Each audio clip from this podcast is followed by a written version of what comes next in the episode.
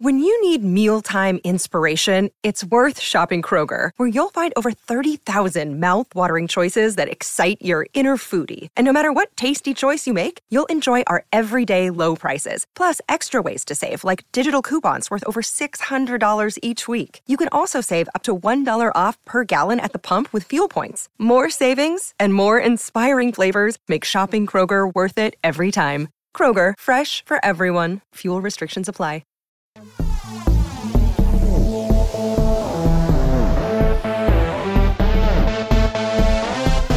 Fierce, fierce, fierce, fierce, fierce, fierce. Weather, fierce. Food, fierce. Bonjour, bonjour, bonjour. I am Joey Nolfi, and I clearly was not raised on those Muzzy VHS tapes from the 90s because I just butchered the traditional French greeting, but that's okay. You're all well versed in the French tongue by now after getting through all of Drag Race France, hosted by the Queen of France herself, Nicky Doll, who joins EW's Binge podcast today for a special episode, a recap of Drag Race France, and a preview of the final episode's battle for the crown between Soa de Muse, La Grande And Paloma. In this interview, Nicky reveals that she and production were actively trying to get Isabelle Huppert, acting legend and all around queen, for the judging panel, which is an admission that just still, my mouth is still on the floor. Um, Nicky talks about that emotional moment on the episode six panel where she made a big admission about her time on season 12. She dives into that reaction to Kiddy Smile's feedback for Lolita Banana on the runway. And of course, she previews the dramatic, emotional, yes, she promises tears, finale that awaits them all. Enjoy the episode.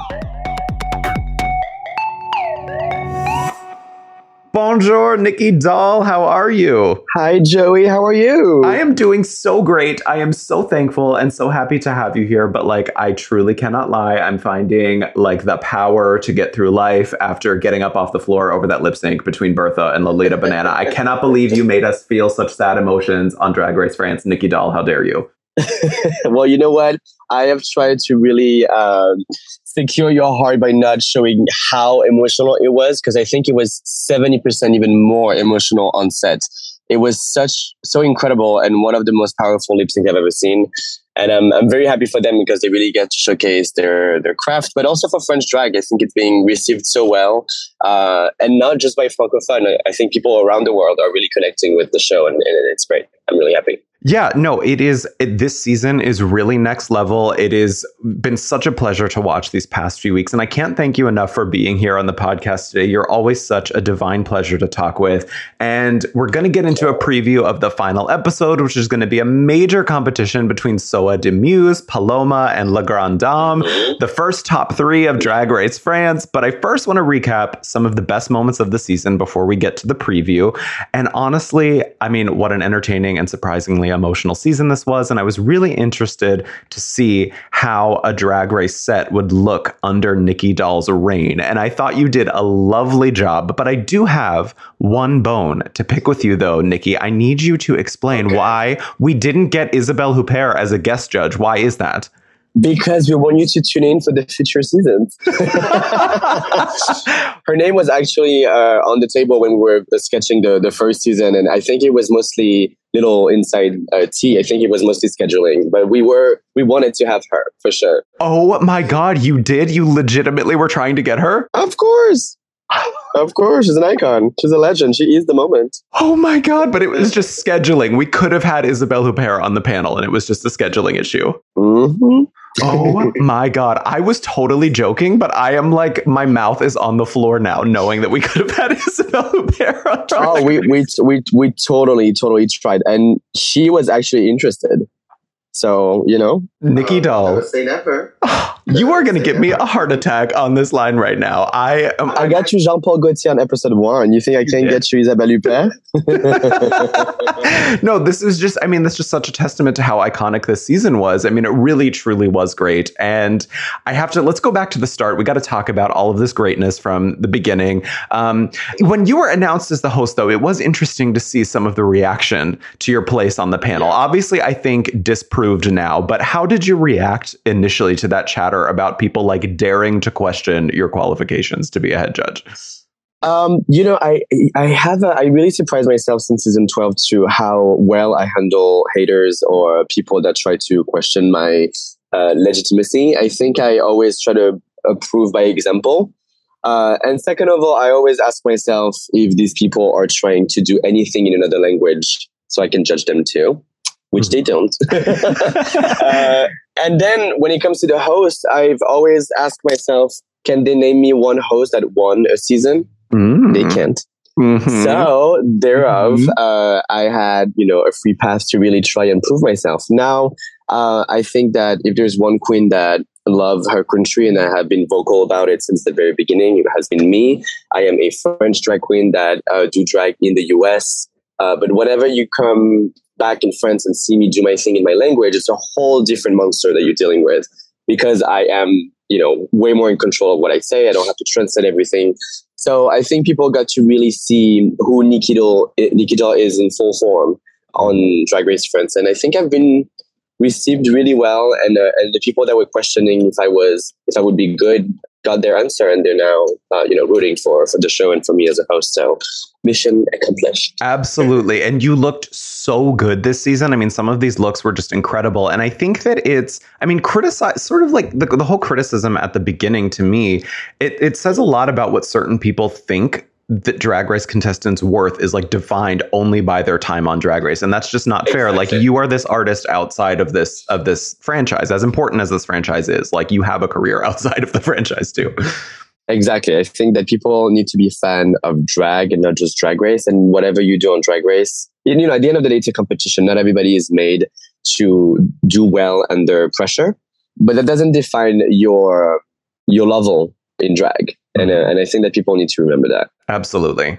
And I think it was also really nice to see Drag Race France welcome so many different types of drag into the fold here. And I also loved on episode two, we welcomed some handsome drag kings for the Rock and Roll Mini Challenge. So, what was the Yes. inspiration for bringing them on and the importance of like highlighting them on this stage?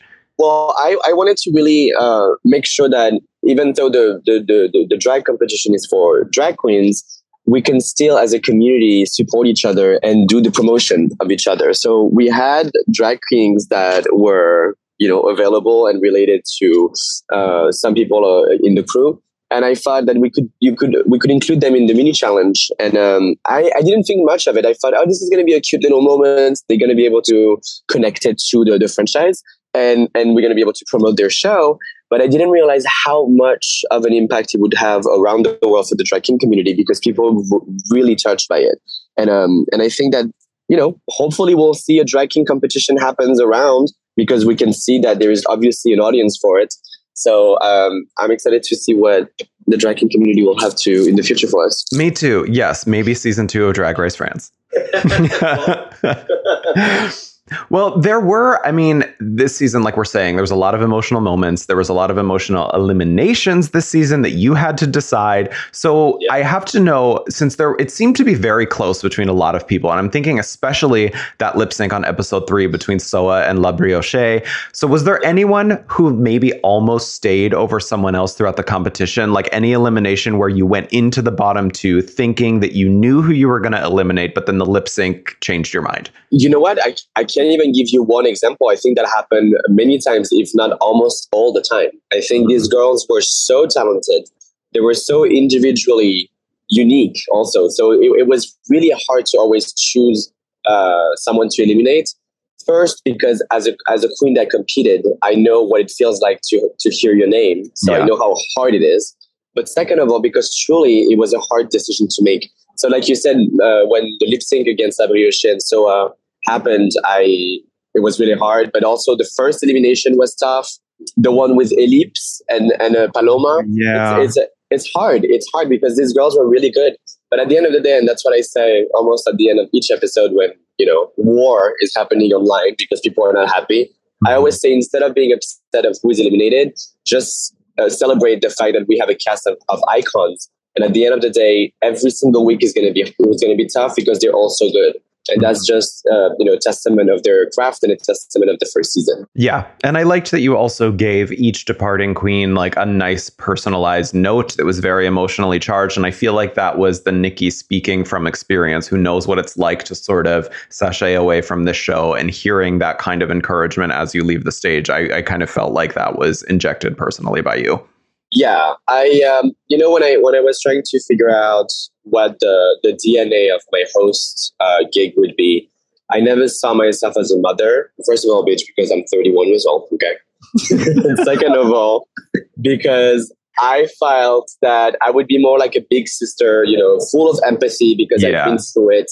And um, and I think I think what I was trying to do with these girls is that I was trying to erase all the trauma when when Mhm. their time was up on Drag Race. Because if there's one thing that Michelle Visage told me that really changed my whole trajectory is after Whatcha Packin', she said to me, Drag Race starts when Drag Race ends. Yeah. And that sentence alone really changed everything because that's when I, you know, lifted my sleeves and started to work. Mhm. And I've tried to do that with every single girl when they were eliminated to remind them that this was just a microcosmos. Their failure on the show does not define their their career or their future. And now it's time to get to work. You have the platform, you have the visibility, you have an audience that loves you. Use it while you can. Yes, absolutely. That was a beautiful message that definitely came through. And I thought another beautiful thing on this season, obviously, Snatch Game, it was so good. And usually with the international versions, like, you know, there's a lot of references that are specific to the region or celebrities that are specific to the region that I sometimes uh-huh. don't necessarily understand. But this one was like universally hilarious. And it, it made me think of the fact that we never got to see Nikki Doll do Snatch Game. Who were you going to do on season 12? You know what? You guys missed missed out because I wanted to do um, Marie Antoinette, but I wanted to do Marie Antoinette as Paris Hilton in Simple Life, so completely disconnected from the peasants, just fully so privileged, but very kind-hearted and a little dumb. Oh, I would have loved to have seen that. Yes. I would have loved to do it too. but to be honest, it was kind of iconic to host Snatch Game when I've never been a Snatch Game character. You, you could have hosted as Marie Antoinette as Paris Hilton. That's true, but I didn't want to take the spotlight from the Spoken like a true queen, yes. Um, no, this episode, it also did bring us a. I think this was the episode, this is episode four, where there was the use of this lip sync has been denied in this territory for the US. It was so funny. Oh my God. I got so much enjoyment out of this. Like, what is going on there? And you know what the thing is, friends. It took friends like maybe a day to realize that that's what was happening around the world. But I was watching it from New York, so then when the lip sync starts, mind you, I was on set, so I know exactly what's going on. And then I hear this like Sims soundtrack, and I'm like, wait, what is going on? And I thought that it was like a bug or something, so I restarted the episode, played it again. I'm like, no, there's something happening. and first episode, the first time it happened, I found I found it camp as hell, super hilarious. And then when it happened the following week, I said, okay, now we have an issue. We need to fix this. Thank God that was the only two times. And apparently it was related to rights that cannot be bought worldwide because some of these artists, I, I don't know what, exactly what happened, but yeah. yeah. Mylène Farmer, who is honestly our French Madonna, she's an icon. Yes. Uh, she she never sells the rights of Libertine anywhere else. She Mhm. just never sells it. Now, in episode six, um, was also a big moment for you. Uh, you asked the dreaded "Who should go home?" question, and you got very emotional. You said that you had to ask the question, even though you hated answering it on season twelve. So, like, were you conflicted about like like what did you feel when you like the confliction of having to like ask them that question? What was going on in your mind? Um, well, it, it was a very mirror moment because that, that was my last episode. That's when I said my own name. So I knew what this question can make make you feel. But at the same time, now that I was on the other side of things, I also knew how important that question was. Uh, because I think it really either light a fire in you or um, or it can break you. And I think that um, seeing how Lolita was taking it, which was very similar to how I was taking it, Yeah. um, it was also a way for me to help someone in that situation and also personally and selfishly to erase some of my last trauma. So when she said her own name i decided to step in and tell her like i did the same mistake and i you know i'm i'm, I'm upset at myself for, for for being weak at that moment. Do not do the same mistake as me. So she can correct it on time. And i think it made her feel better and it made me feel better from the past. So it was a it was a it was a good experience. But it is a tough question to hear because what people don't really understand is that it is a competition, but you really build a sisterhood with the only people in the room that are going through the same thing than you. And when these same people are saying your name, it is the most crushing thing you Yeah. can think of. So, do you think that that's like a vital question that still needs to be asked? I think it is. I think, but I think it is incredibly important for people that apply for the show to prepare themselves for it. Right. So they are a little more, a little less emotionally connected to it because it is, at first, it's part of the game. It's good TV. We know that, but it's not wh- why we're doing it. We're doing it because it is important for people to either get out of their comfort zone and really push themselves because people think that they are the weakest link.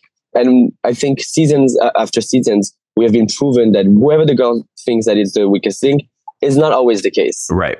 So I think it's good for that person that is targeted to also wake up at that moment Mm-hmm. and, and prove them bitches that they're wrong. Right.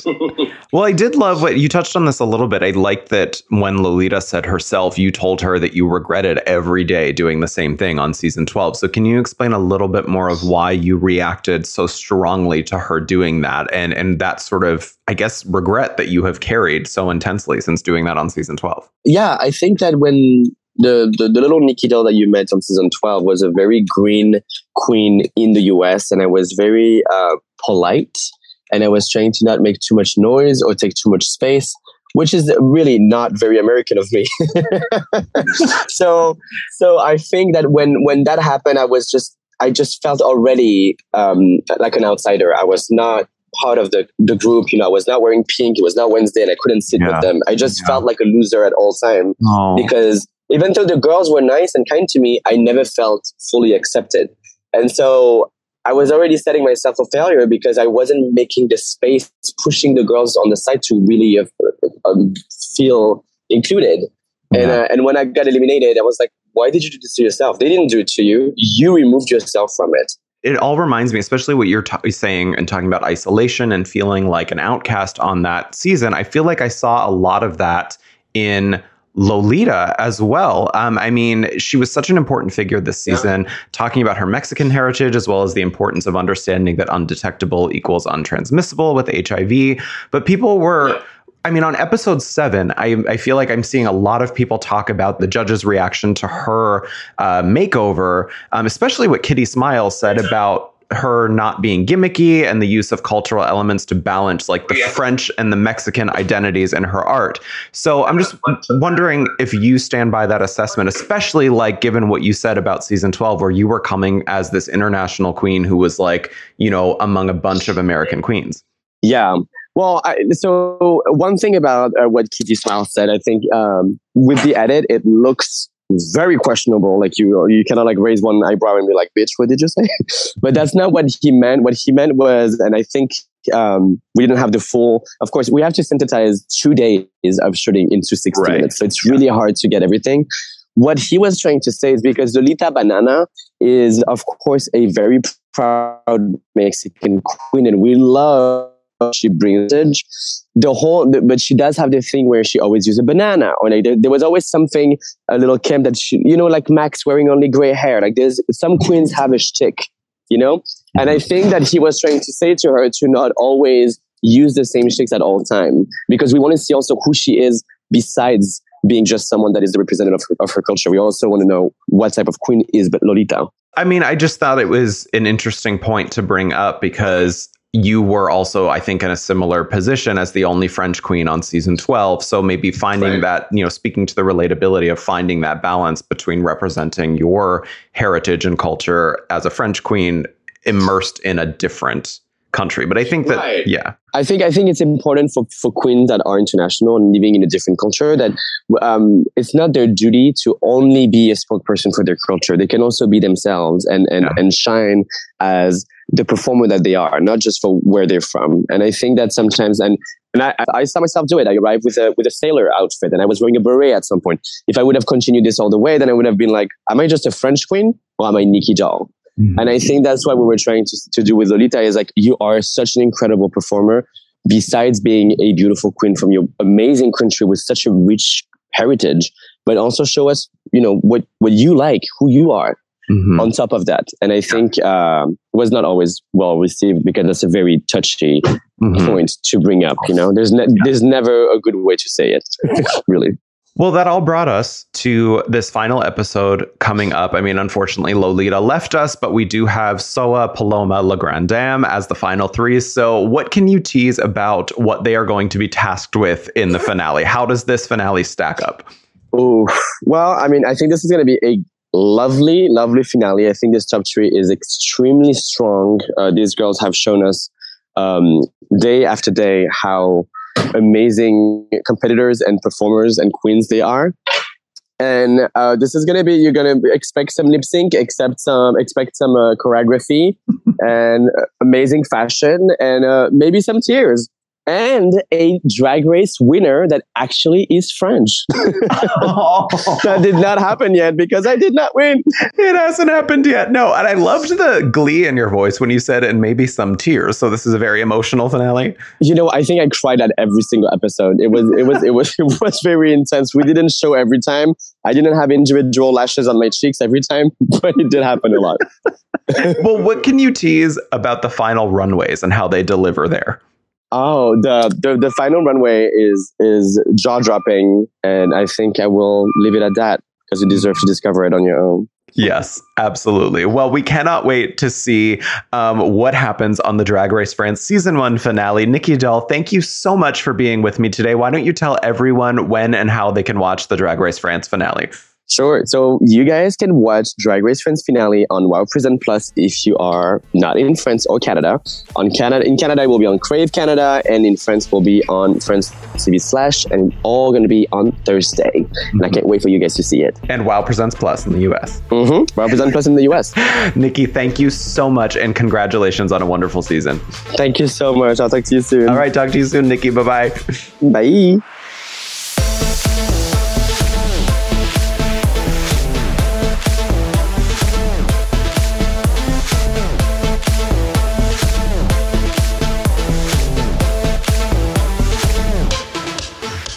Thank you all so much for listening. To keep the conversation going, follow Entertainment Weekly on all socials at EW on Twitter and at Entertainment Weekly everywhere else. And tag me at Joey Nolfi.